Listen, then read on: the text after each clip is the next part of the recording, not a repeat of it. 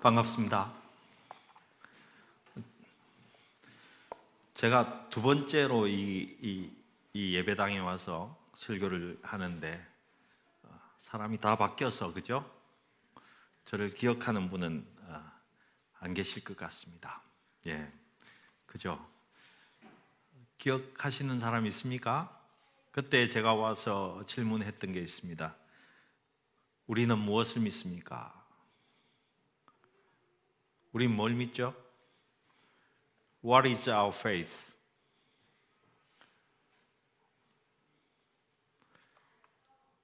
우리는 예수님이 지금 내 안에 살아계신 것을 믿습니다. 아멘. It is believed that Jesus Christ inside me right now. 여러분, 주님은 살아계신 하나님이십니다.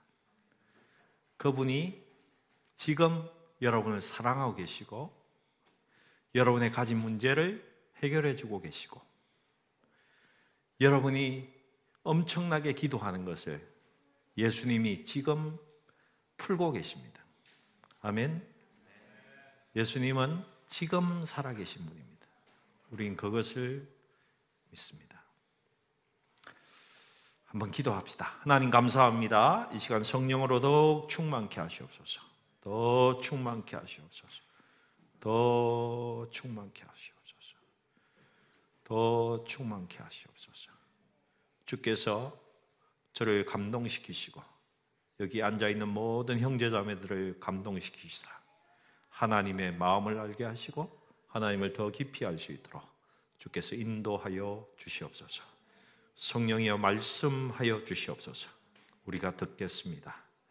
감사드리며 우리 구주 예수님의 이름으로 기도합니다. 아멘. 여러분, 사도행전 13장은요. 이방 선교에 시작되는 부분입니다. 여러분 잘 아시죠? 그렇다면 몇 가지 질문을 하겠습니다. 여러분 충분히 아실 질문입니다. 여러분 성경 전체에 키 구절이 어디죠? 성경 전체를 딱 이 열쇠를 가지고 딱 틀면은 쫙 다 열리는 구절. 여러분 어디입니까? 창세기 3장 15절입니다. 그죠? 예. 창세기 3장 15절. 원시 복음에 의해서 전체 성경은 그 성경을 이루어 가고 있습니다. 그죠? 그렇다면 사도행전의 키 구절은 어디죠? 사도행전을 이 말씀으로 딱 열면은 쫙 풀리는 구절. 어디입니까? 사도행전 1장 8절 말씀입니다. 그죠? 어떤 말씀입니까? 오직 성령이 너희에게 임하시면 너희가 권능을 받고 예루살렘과 온 유대와 사마리아와 땅 끝까지 이르러 내 증인이 되리라. 여러분, 성령이 임하시면 권능이 올 것이다. 그 성령이 임하신 다음에 권능이 온 다음에 예루살렘이 전도가 될 것이다. 그 다음에 유대와 사마리아가 전도될 것이고 그 땅에서 너희가 성령이 임하신 다음에 너희가 정인이 될 것이고 그 다음에는 어떻게 된다고요? 땅 끝까지 내 정인이 되리라입니다. 잘 기억하시기 바랍니다. 되리라입니다. 되라가 아닙니다.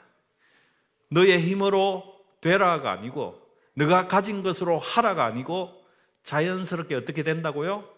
되리라. 언제? 성령이 임하시면 성령으로 되어질 것이다. 이것이 사도행전 전체의 키 말씀이라는 것입니다.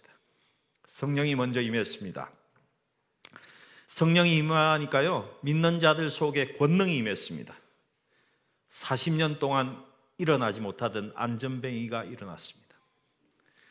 성령 임하신 그 사람이 그림자만 지나갔는데 어떻게 되었습니까? 병자가 나왔습니다. 성령의 능력을 가진 그 사람의 앞치마만 이렇게 병자에게 들렸더니 어떻게 됐습니까? 나았습니다. 여러분, 그렇게 복음이 전파되니까 어떻게 되겠습니까?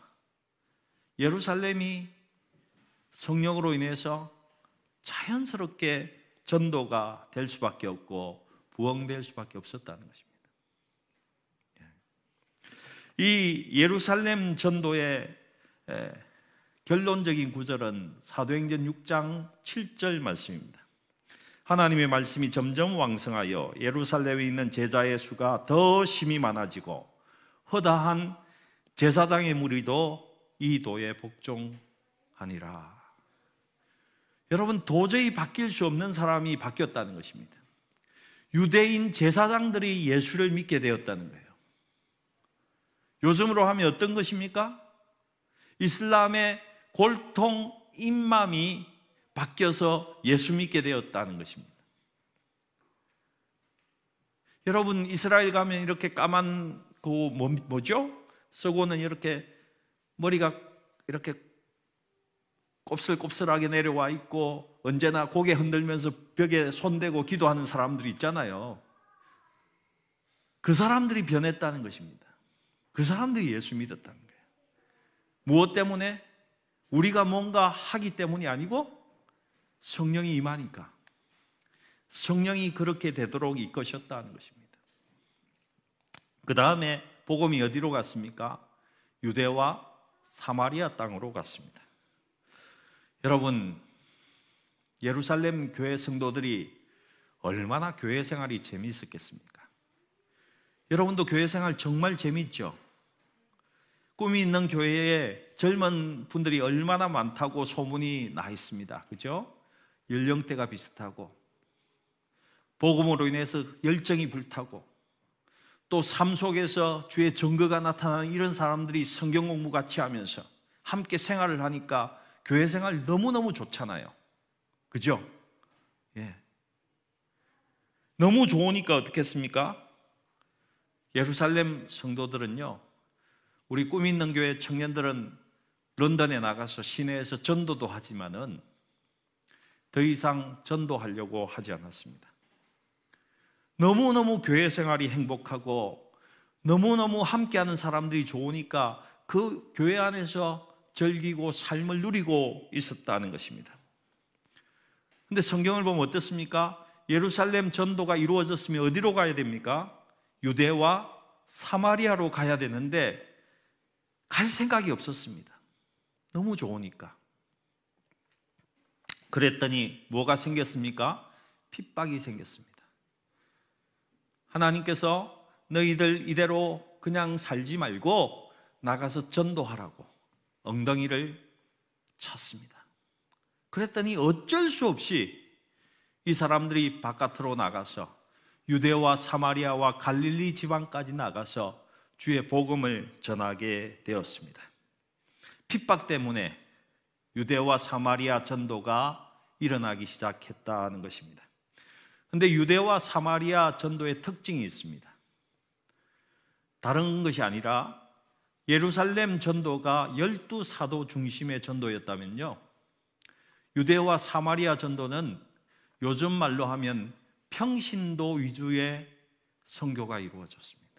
놀라운 것은 그때 빌립 집사 같은 사람이나 평신도들이 열두 사도가 행했던 그와 같은 똑같은 성령의 이적을 능력을 유대와 사마리아에 행했다는 것입니다. 그리 해서 유대와 사마리아가 전도되었습니다. 전도되었습니다. 그렇다면 열두 사도는 아무것도 할 것이 없었는가? 아닙니다. 열두 사도는 어떤 일을 했습니까? 사도로서 하나님 나라의 큰 그림을 그리고 있었습니다. 그리고 그 평신도 전도자들이 가서 전도했을 때에 그들이 요구했을 때에 사도들이 가서 안수하니까 어떻게 됐습니까? 성령이 임하는 능력이 그곳에 함께 했습니다. 가서 치료도 해 주었습니다. 때로는 하나님의 깊은 말씀을 전하는 그런 역할을 했다는 것입니다. 실질적으로 감독의 일과 사도의 일을 감당하는 사도들이 되었습니다. 이 유대와 사마리아 성교의 결론도 성경에 나와 있습니다. 어디 나와 있습니까? 사도행전 9장 31절에 나와 있습니다. 그리하여 온 유대와 갈릴리와 사마리아 교회가 평안하여 든든히 서가고 주를 경외함과 성령의 위로로 진행하여 수가 더 많아지더라. 여러분 이 성경 말씀을 제가 원어에 더 가깝게 읽어보면 이렇습니다. 성령의 위로, 위로라는 단어는요, 충고라는 단어입니다. 간섭이라는 단어입니다. 그 성령의 충고와 주를 경외함으로 인해서 그 성령의 말씀하심과 그 충고의 순종함으로 인해서 유대와 사마리아 전도가 이루어졌다. 이렇게 말씀하고 있다는 것입니다. 누가 유대와 사마리아의 전도를 하신 것입니까? 성령이 가르쳐 주시고 인도해서 그대로 순종하니까 유대와 사마리아 전도가 이루어졌다는 것입니다. 여러분 그렇다면 이제는 어디로 가야 하는 시간입니까? 땅 끝으로 가야 하는 시간이 되었습니다. 근데 이때도 예루살렘 교회가 가지 않았습니다. 하나님이 고넬료의 가정을 통해서도 이방인도 구원을 받았다는 것을 하나님이 말씀해 주시고 보여 주셨는데도 불구하고 그들은 절대로 가지 않았습니다. 이방인에게 전도하지 않았습니다. 예루살렘 교회가 이방인에게도 주의 복음이 전파된다는 것을 보았는데도 하나님이 구원하심에 이방인도 있다는 것을 알았음에도 불구하고 그들은 가지 않았다는 것입니다. 그런데 그들은 가지 않았지만은 몇몇 전도자들에게 전도 열심히 하는 사람들에게는 이방인이 복음을 받았다는 이 소식이 굉장한 영향력을 미쳤습니다. 이때까지는 유대인에게만 얼굴을 보고 유대인 같이 생긴 사람에게만 복음을 전했는데 이제 몇몇 전도자가 유대인이 아닌 이방인들에게도 복음을 전하기 시작했다는 것입니다. 복음을 전했더니만요, 주의 손이 그들과 함께 해서 어떤 일이 생겼습니까? 안디옥 교회가 세워졌습니다. 안디옥 교회가. 이 안디옥 교회와 함께 하나님은 땅끝 전도를 시작하고 이 안디옥 교회와 함께 본격적인 이방인 선교를 지금 하고 계신 것입니다. 오늘 본문이 이 땅끝 전도로 나가는 안디옥 교회의 모습을 처음으로 기록하고 있는 본문인 것입니다. 여러분 13장 1절입니다. 한번 여러분이 한번 읽어 주시겠습니까? 13장 1절. 시작.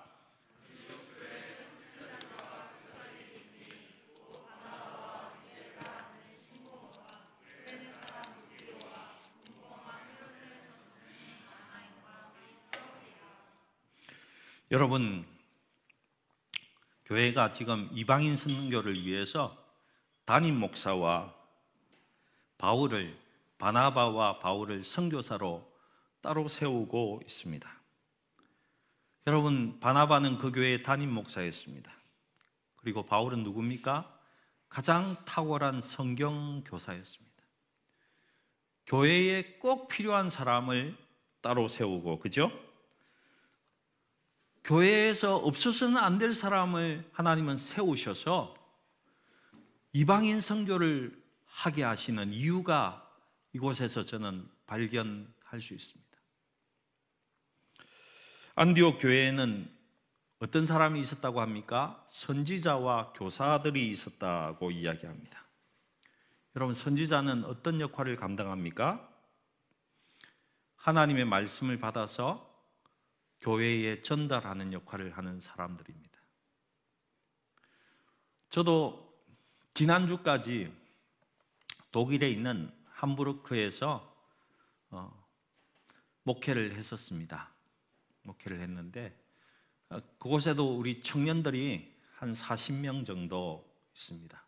40명 정도 있는데 어, 그 청년들이 저에게 또 성도들이 저에게 하는 질문 중에 이런 질문이 있습니다. 목사님은 하나님 말씀을 어떻게 그렇게 들을 수 있습니까? 어떻게 선지자가 직접 하나님의 말씀을 들을 수 있습니까? 이런 질문을 제가 제일 많이 받았습니다. 여러분에게 하나님 직접 말씀하십니까? 어때요? 말씀하시는 때가 있습니까? 큐티 시간에 여러분 하나님의 음성을 들어본 적이 있습니까? 여러분 성경을 잘 보십시오. 성경에는요, 하나님은 수없이 말씀하시는 분입니다. 여러분 성경에 하나님이 얼마나 말이 많은 분인지 여러분 성경을 잘 보시면 이해가 될 겁니다. 그죠? 모세야, 모세야. 사무엘아, 사무엘아. 그것도 한 번 부르는 것이 아니라 두 번 부르시고 세 번 부르시는 그런 성경 구절이 얼마나 많습니까? 신약 성경은 어떻습니까? 귀 있는 자는 들을지어다. 귀 있는 자는 들을지어다. 쇠마 이스라엘. 여러분 말씀하시는 하나님인데 우리가 듣지 못하는 가장 큰 이유 중에 하나는 뭡니까? 하나님이 말씀하신다는 것을 믿지 않기 때문에 그렇습니다. 여러분, 하나님은 지금도 여러분에게 말씀하고 계십니다. 여러분, 하나님이 우리를 구원하신 이유가 뭡니까? 저와 하나님이, 여러분과 하나님이, 하나님은 교제하기 위해서라고 하지 않습니까? 여러분, 교제하는데 말 없이 교제합니까? 말도 하지 않고 눈, 눈빛으로만 교제합니까? 그렇지 않습니다. 하나님은 여러분에게 말씀하시고, 여러분 듣고, 여러분이 말씀하면 하나님 들으시고, 거기에 응답하시는 하나님이시라는 것입니다. 여러분 이것부터 믿으셔야 됩니다. 아, 하나님은 말씀하시는구나. 좀 심하게 이야기하면 참 말이 많으신 분이구나. 이렇게 생각하셔야 됩니다. 그것을 믿고 여러분의 마음 문을 열면 하나님의 음성이 들릴 것입니다. 신약 성경이 뭐라고 이야기합니까? 내 양은 내 음성을 안다고 하셨어요. 여러분 예수님의 음성을 알아야지 주님의 양떼요 제자들입니다. 여러분 꼭 기억하십시오. 내가 직접 음성을 듣던 아니면 영의 귀가 열려서 주님의 음성을 듣던 내 생각 속에 주님이 생각 속으로 말씀을 하시던 내 마음에 감동을 주시던 그 모든 것으로 주님은 우리에게 지금도 말씀하십니다. 지금도 말씀하십니다. 여러분 그것을 믿으시고 섬기셔야 됩니다. 그런데 그렇게 이제 선지자 하나님의 음성을 듣는 사람들이 주의해야 될 일이 있습니다. 우리가 하나님으로부터 음성을 들으면 어떡합니까? 말씀을 전달해야 될 거 아닙니까? 어떤 사람이 이런 질문을 저에게도 한 적이 있습니다. 목사님, 그 중요한 일을, 그 나에 대한 일을 왜 하필이면 딴 사람에게 이야기합니까? 이렇게 이야기합니다. 그죠? 참 맞는 말 같지 않습니까? 그죠? 내게 해야 되는 말인데 왜 저 사람을 통해서 내 옆에 있는 아내를 통해서 아니면 다른 형제 자매를 통해서 왜 이야기하느냐? 왜 하필이면 목사님을 통해서 내 이야기를 하느냐? 그죠? 내 이야기는 하나님이 내게 직접 해야 되죠. 예. 근데 성경을 잘 보십시오. 사울이 낙이 찾고 있을 때그 낙이를 발견했다고 누구를 통해서 말씀하십니까? 선지자를 통해서 말씀하세요. 그죠? 니노에가 이제 멸망당한다는 그 소식을 누구를 통해서 말씀하십니까? 선지자를 통해서 말씀하세요. 성경에는 수없이 다른 사람을 통해서 나에 관한 아주 나라에 대한 큰 일도 말씀하시고 아주 사소한 일도 이야기할 수 있다는 것도 여러분 아셔야 됩니다. 하지만 그런 하나님의 말씀을 들었을 때에 주의해야 될 것이 있습니다. 하나님이 내게 말씀하셨어.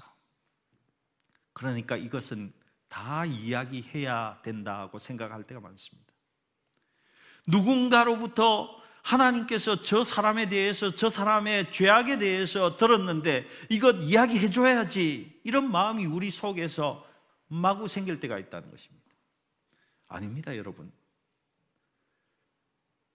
하나님께서 내게 가르쳐 주시는 것은요, 꼭 그 사람에 가서 말하라고 가르쳐 주시는 거 아니에요.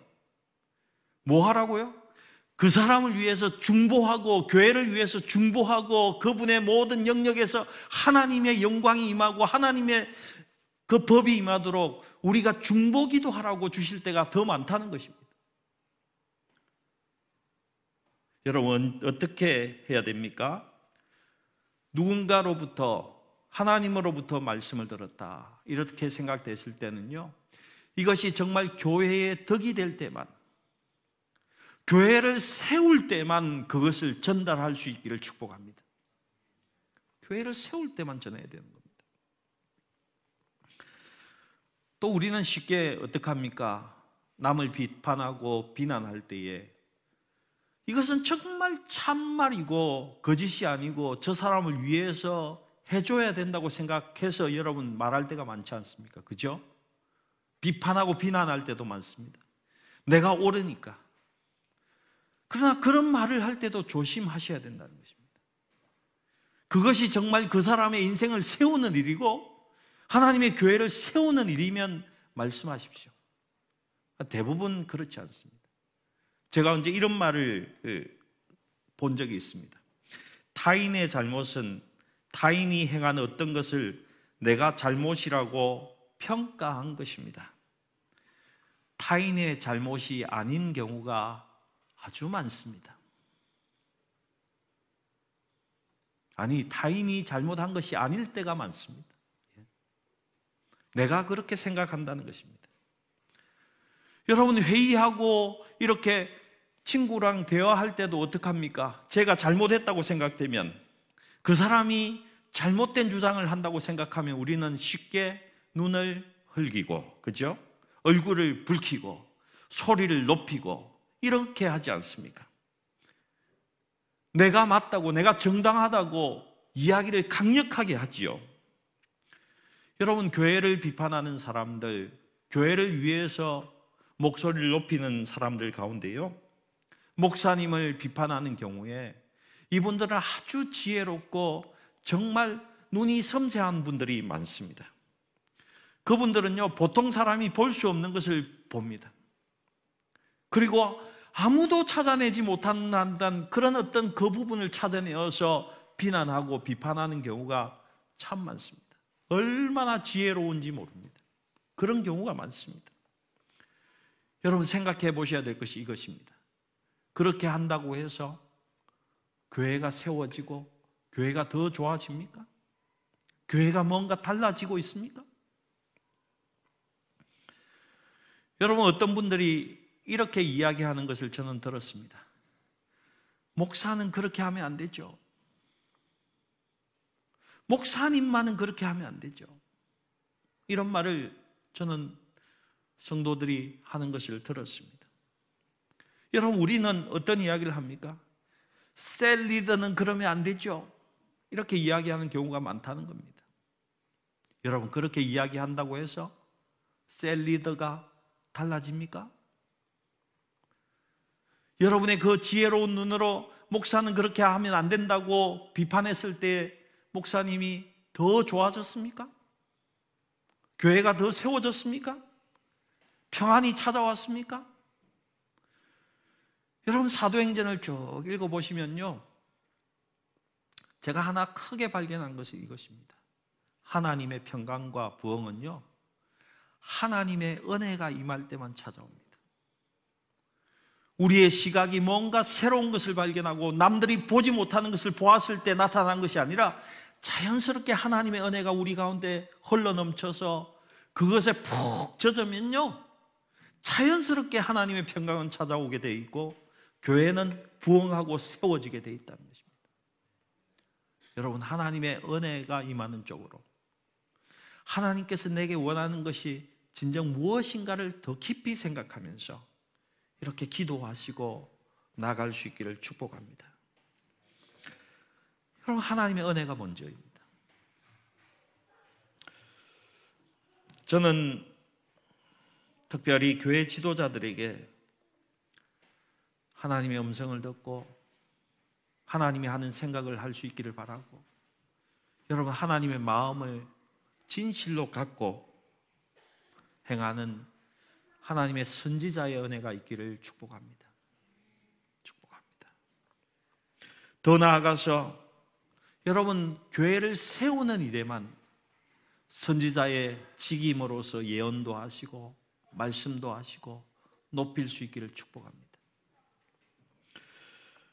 고린도전서 14장 3절을 꼭 기억하시면서 예언의 은혜도 받으시고 교회를 향한 말씀도 꼭 하시면 좋겠습니다. 이런 말씀이 적혀져 있습니다. 그러나 예언하는 자는 사람에게 말하여 덕을 세우며 권면하며 위로하는 것이요. 다른 사람에게 하나님의 말씀을 전달하는 것은요, 권면하고 위로하고 덕을 세우고 교회를 세우는 것입니다. 이것에서 벗어나면요, 그냥 그를 위해서 기도하는 것이 훨씬 더 하나님께서 원하시는 것입니다. 중보하시는 것입니다. 꼭 기억하시기 바랍니다. 그 다음에 어떤 사람들이 나옵니까? 교사가 있다고 합니다. 성경 교사를 이야기하는 것입니다. 성경 교사는요, 하나님의 말씀을 연구해서 연구한 말씀으로 하나님의 교회를 세우는 사람들입니다. 저는 우리 런던 꿈 있는 교회에 하나님의 선지자의 기름 부으심이 충만하기를 축복합니다. 그리고 여러분 더 많은 성경을 연구하는 교사들이 나오기를 주님의 이름으로 축복합니다. 예. 다른 은사들은요 쉽게 한번 기도하면 하나님 그냥 주시기도 하는데요. 성경 교사는 참 힘이 듭니다. 말씀을 연구하고 말씀을 그대로 실천하고 말씀을 가르치기도 결심해야지 그때의 성경 교사가 될 수 있습니다. 그러니까 성경 교사는 한 10년, 20년 성경을 깊이 읽은 사람이 성경 교사가 될 수 있는 것입니다. 여러분 성경을 읽으셔야 됩니다. 저는 설교를 하면서 제가 그렇게 늘 할 수 있는지는 모르지만은 좋은 성경 교사가 되기를 굉장히 노력합니다. 여러분 좋은 성경 교사는 어떤 교사인 줄 압니까? 하나님의 말씀 자체를 가장 잘 드러내어서 이 하나님의 말씀 자체가 여러분들에게 바로 전달되는 것입니다. 놀라운 일이 생깁니다. 말씀 자체가 여러분의 심장에 탁 닿을 때 하나님의 폭발적인 하나님의 능력이 일어난다는 것입니다. 여러분의 삶이 변하고 치유가 일어나고 하나님의 능력이 임하는 것을 말씀 속에서 발견할 수 있다는 것입니다.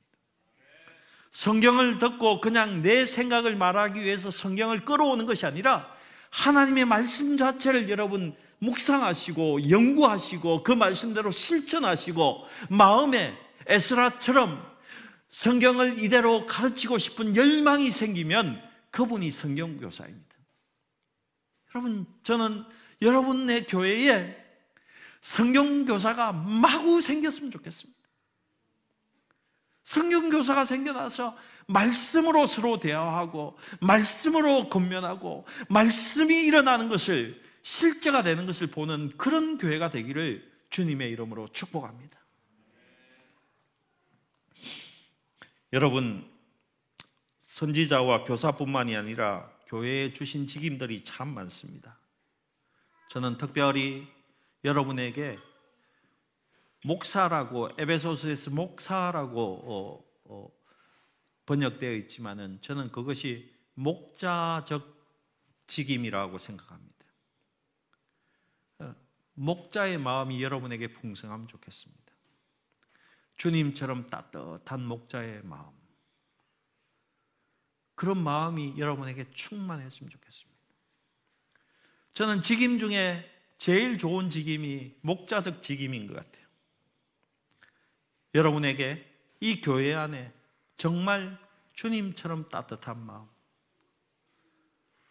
주님처럼 죄인도 품어 안는 나와 전혀 다른 사람도 끌어 안을 수 있는 그런 목자적 그런 마음을 가진 분들이 많이 나타나기를 또한 축복합니다. 여러분 교회는 은혜가 임하고 목자적인 그런 마음이 많은 사람이 모이면요 열기 때문에 그 따뜻한 열기 때문에 감당하지 못하는 교회가 됩니다. 여러분이 아무리 밀어내고 밀어내도 그런 교회는 사람들이 찾아올 수밖에 없습니다. 여러분 모두에게 목자적 은혜가 넘치기를 축복합니다. 우리 세상적인 건 어떻습니까? 너 틀렸어. 너 그거 틀렸어. 너 고치지 않으면 그거 너 안 돼. 이렇게 조언하지 않습니까? 또 어떤 경우는 어떻습니까? 이런 경우도 있습니다. 너는 틀렸지만은 내 학교 후배니까 나랑 친하니까 그냥 가도 될 것 같아. 뭐 이런 것이 세상적 마음입니다. 세상적으로 이런 마음이 많이 통용됩니다. 하지만 저는 여러분에게 죄를 지은 사람도 여러분에게 정말 여러분을 억울하게 만든 그 사람도 품을 수 있는 그 목자의 마음이 이 교회 가운데 가득하기를 주님의 이름으로 축복합니다. 여러분, 안디옥 교회는요, 특별히 교사와 선지자들이 있었다고 하고 다섯 명의 지도자를 지금 소개하고 있습니다. 가장 먼저 나온 사람이 누굽니까? 바나바입니다. 바나바는 여러분 알다시피 위로자라는 뜻을 갖고 있는 사람입니다. 좀 더 원어에 깊이 들어가 보면요. 바나바는 예언으로 위로하는 그런 선지자였다는 그런 뜻을 품고 있는 것입니다. 그리고 이 바나바는 목자적인 기름부음이 굉장히 많은 사람이었습니다. 여러분 사도행전을 보시면 알잖아요. 그는 소유를 팔아서 가난한 사람들에게 다 나누어 주었던 사람입니다.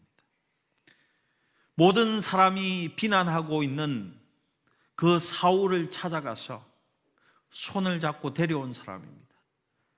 그 사울을 예루살렘 교회 장로들과 지도자들에게 이렇게 소개시켜 주었던 사람이 바나바입니다. 그는 따뜻한 사람이었습니다. 또 어땠습니까? 마가 요한이 성교지에서 도망갔을 때에 성교사의 직임을 버리고 도망갔을 때에 2차 전도 때 이 마가도 다시 데리고 가고 싶었던 그렇게 함께 데리고 갔던 사람이 바나바입니다. 영원히 바울이 교회 속으로 들어오지 못하고 지도자의 역할을 못하고 있을 때에 어땠습니까? 비시비아 안디오까지 찾아가서 바울을 데리고 와서 안디오 교회에서 함께 목회하자고 이렇게 불렀던 사람이 바울을 세워주었던 사람이 바나바입니다. 여러분, 여러분 모두가 바나바처럼 될 수 있기를 축복합니다. 여러분 그리고 성경은 그에게 또한 사도라는 명칭까지 주고 있다는 것 기억하시기 바랍니다. 그런데 바나바가 제일 먼저 기록되었습니다. 그죠? 다섯 명 중에. 왜 그럴까요? 바나바는 그 교회의 담임 목사였기 때문입니다. 두 번째로 기록된 사람이 니게르라는 시몬입니다. 니게르란 말이 뭐죠?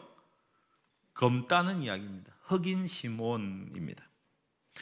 뒤에 나오는 구레네 사람 누기오와 함께 아마 이 사람은 구레네 출신이었던 것 같습니다. 여러분 구레네 시몬을 기억하십니까? 예수님이 십자가를 지고 갈 때에 힘들어 할 때에 구레네 시몬이 대신해서 지지 않습니까? 아마 저는 이 사람과 동일한 인물이 아닌가라고 생각합니다. 여러분 사도행전 11장 19절에서 21절을 가 보십시오. 거기 보면요.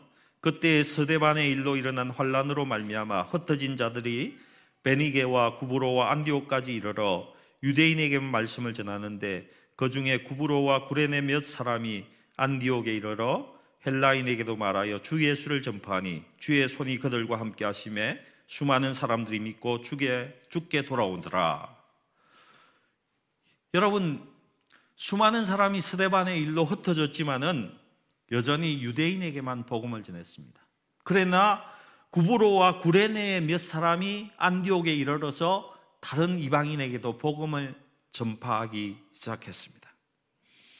바나바는 예루살렘 교회가 안디옥 교회로 파송한 담임 목사였기 때문에 이 리더십에서 당연히 나왔고요. 두 번째로 구레네 사람 구브로 사람이 등장하는 것은요. 이 사람 둘은 안디옥 교회를 개척한 개척 멤버였기 때문에 이들이 지도자의 그룹에 있다는 것입니다.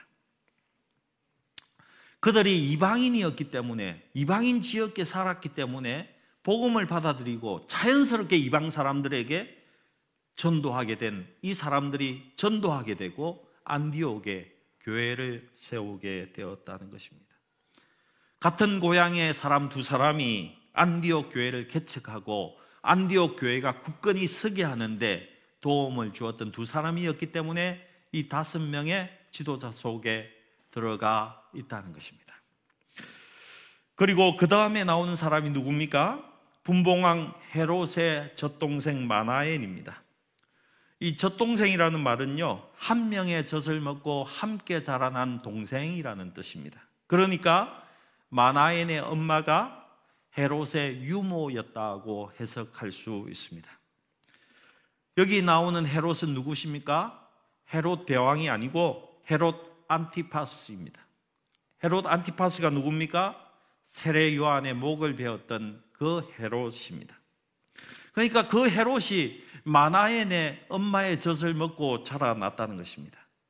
똑같이 한 젖을 먹고 자랐는데 한 사람은 기독교의 대표자인 세례 요한의 목을 치는 사람이 되었고 또 한 사람은 어떻게 했습니까? 세계 선교를 이끄는 거기에 앞장서는 한 사람이 되었다는 것입니다.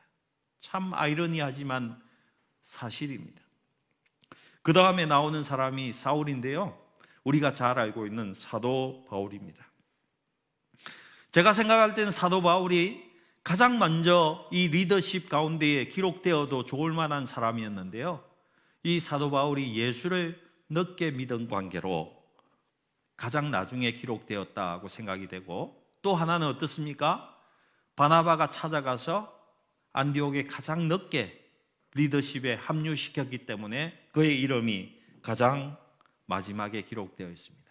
하지만 어떻습니까? 사도 바울은 가장 탁월한 성경 교사 중에 교사였습니다. 이 다섯 명으로 인해서 이 안디옥 교회가 운영되고 있습니다. 그런데 오늘 2절과 3절을 보면요. 어, 이런 기록이 있습니다. 주를 섬겨 금식할 때에 성령이 이르시되 내가 불러 시키는 일을 위하여 바나바와 사울을 따로 세우라 하시니 이에 금식하여 기도하고 두 사람에게 안수하여 보내리라. 여러분 금식하고 기도하고 예배하는데 성령께서 말씀하셨습니다. 성령께서 말씀하셨어요. 무슨 말씀입니까? 따로 세우라. 성령이 말씀하시고 따로 세우라고 하십니다. 무슨 말입니까? 성교라는 것은 사람의 프로젝트가 아니라는 것입니다. 성령이 개입하셔서 하는 것이 성교라는 것입니다. 바나바와 사울을 따로 세워라. 누가 말씀하셨습니까? 성령이 말씀하셨습니다. 그러니까 우리가 성령께 들을 수 있는 귀가 있다는 것이 이처럼 중요한 것입니다. 듣지 못하면 아무것도 못한다는 것입니다. 이 두 사람을 풀어서 자유롭게 놓아 다니게 하라는 것입니다. 너희는 이 두 사람을 교회에 묶어두지 말고 풀어놓아서 자유롭게 돌아다니면서 주의 복음을 전하는 선교할 수 있도록 놓아주라고 이야기하는 것입니다. 무엇을 위해서요? 하나님이 불러서 세우신 일을 위해서 무슨 일입니까? 복음 전도와 선교를 위해서 이 두 사람을 따로 세우라는 것입니다. 여러분, 제가 초두에 성경에 열세절이 열이라고 했습니까? 창세기 3장 15절이라고 했습니다. 그 창세기 3장 15절을 쭉 풀어내는 성경의 구절이 어디입니까? 창세기 12장 1절부터 9절 사이의 말씀을 보시면요. 하나님께서 공적인 약속 세 가지를 주십니다.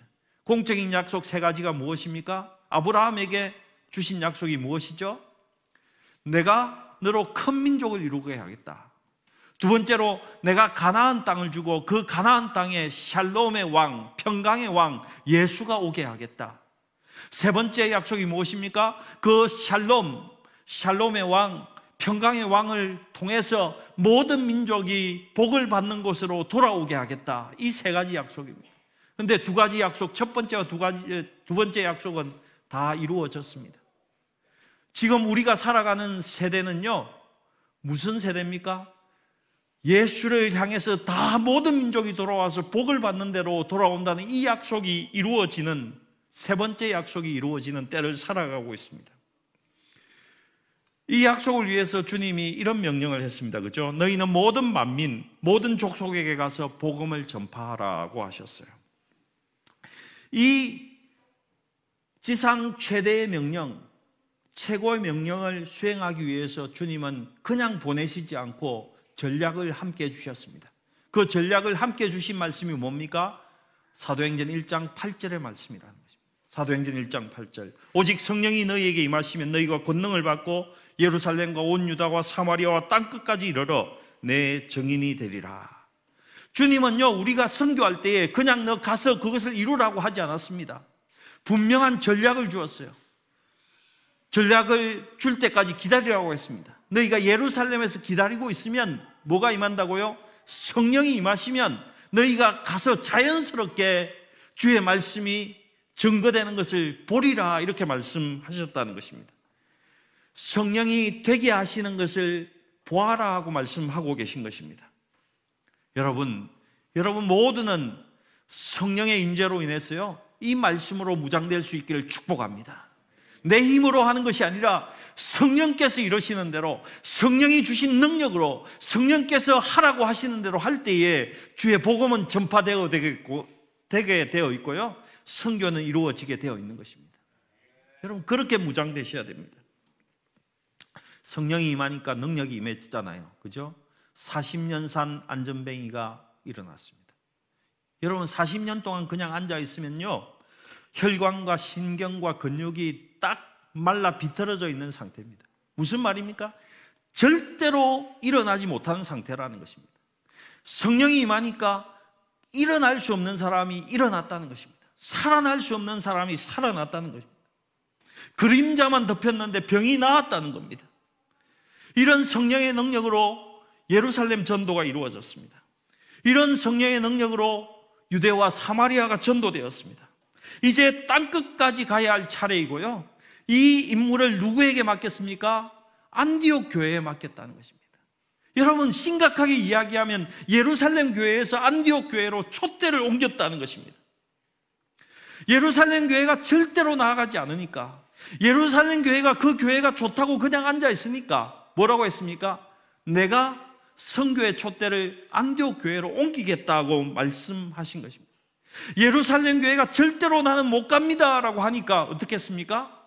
안디옥 교회로 하나님은 성교의 촛대를 옮기신 것입니다. 여러분, 예루살렘 교회는 어떤 이야기를 많이 했습니까? 사도행전 15장을 보시면요. 예루살렘 종교회의가 나옵니다. 유대인들이 이렇게 이야기했습니다. 유대인 믿는 사람들이 예수만 복음만 믿으면 안 됩니다. 할례도 받아야 되고요.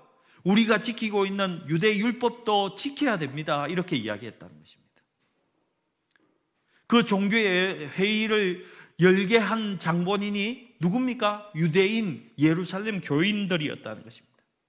예수 믿는데도 그것 말고 더 많이 요구하는 것을 그들은 주장했다는 것입니다.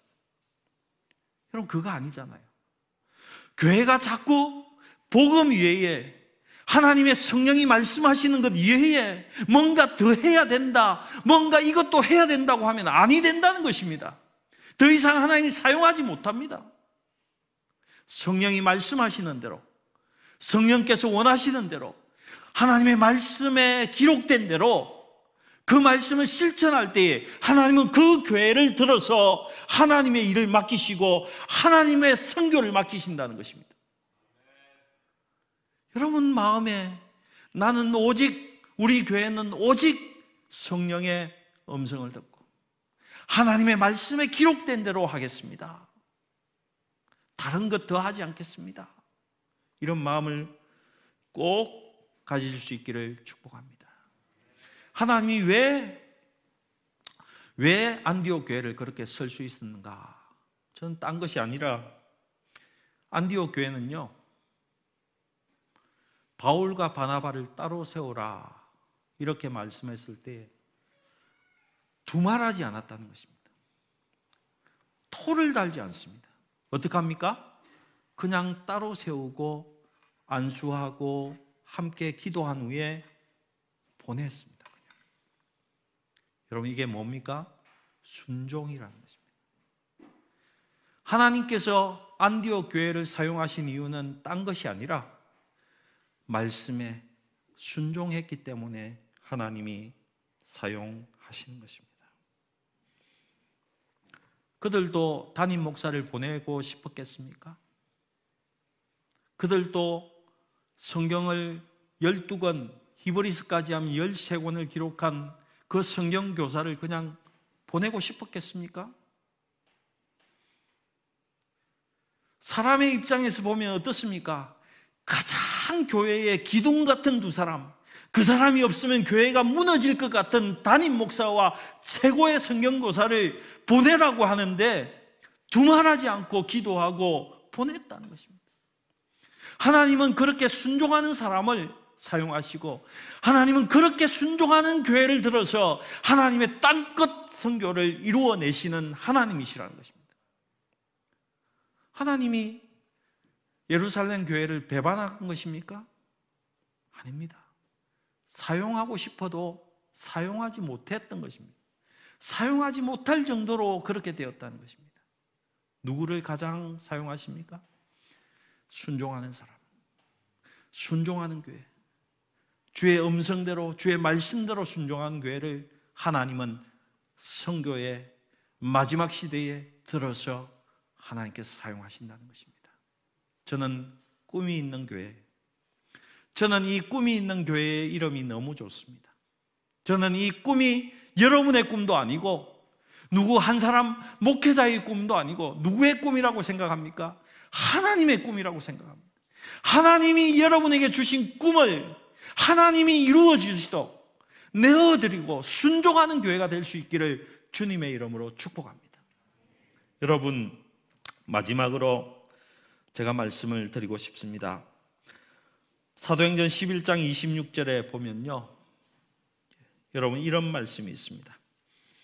만남에 안디옥에 데리고 와서 둘이 교회에 1년간 모여 있어 큰 무리를 가르쳤고 제자들이 안디옥에서 비로소 그리스도인이라 일컬음을 받게 되었더라. 이런 말씀이 있습니다. 여러분, 크리스찬이라는 이 명칭은요. 나는 예수 믿는 사람이야. 나를 봐. 내가 이렇게 사니까 내가 그리스도인이야. 이렇게 말했던 것이 아닙니다. 누가 말한 것입니까? 그 이방 땅에 교회도 없는 곳에 한 교회가 세워졌는데 안디옥의 이방 사람들이 보기를 야, 저 사람들은 예수를 따르는 사람이야. 예수의 종이야. 예수의 군대야. 이렇게 생각을 하게 되었고 그 사람들이 닉네임을 붙였는데 저 사람은 그리스도인이야. 저렇게 사는 것은 크리스찬이야라고 붙였던 이름입니다. 여러분 저는 그렇게 이름을 들을 수 있었던 가장 큰 이유가 오늘 우리가 보았던 본문이라고 생각합니다. 이분들은요, 황제의 군대를 따르지도 않고, 황제의 명도 따르지 않고, 오직 예수의 명만 따르는 사람이었다는 것입니다. 예수 안 믿는 사람들이 보니까 저 사람은 어떤 사람이라고요? 아무 말 듣지 않고 예수의 명령에만 순종하는 그런 사람들이었다는 것입니다. 여러분, 안디옥 교회를 보시기 바랍니다. 하나님은 하나님의 교회를 들어 사용하시기 원하지만은 어떤 교회를 사용하기 원하시겠습니까? 말씀을 듣고 그대로 순종하는 교회를 들어 사용하신다는 것입니다. 내가 원하는 것은 접어두고 하나님이 원하시는 것을 그대로 순종하는 그 교회를 하나님 들어 서신다는 것입니다. 그렇게 주님의 말씀에 순종하는 것을 볼 때에 여러분을 향해서 당신들은 정말 그리스도인입니다. 내가 보니까 여러분은 예수밖에 따르지 않습니다. 이렇게 고백하는 말을 들을 수 있다는 것입니다. 여러분, 꿈이 있는 교회 가봐. 그곳에는 예수로 가득 차서 예수 믿는 크리스찬으로 가득 차서 이런 말을 여러분의 학교에서 여러분의 직장에서 듣고 싶습니까? 그러면 주의 말씀에 순종하십시오. 그대로 순종하십시오. 토시 달지 마시고 그대로 순종하시면 모든 사람이 여러분을 향해서 당신은 진짜 그리스도인이라고 이렇게 이야기할 줄로 믿습니다. 여러분 모두가 그런 성도가 되시기를 하나님의 사람들이 되시기를 주님의 이름으로 축복합니다. 저는 마음에 꼭 축복하기 원합니다. 여러분, 런던 꿈이 있는 교회가 하나님이 들어서셨던 안디옥 교회, 그의 버금가는 하나님이 선교의 촛대로 사용하시는 이 말세에 하나님께서 높이 들어서 영광 받으시는 하나님의 이름이 높이 드러나는 그런 교회가 되기를 주님의 이름으로 축복합니다.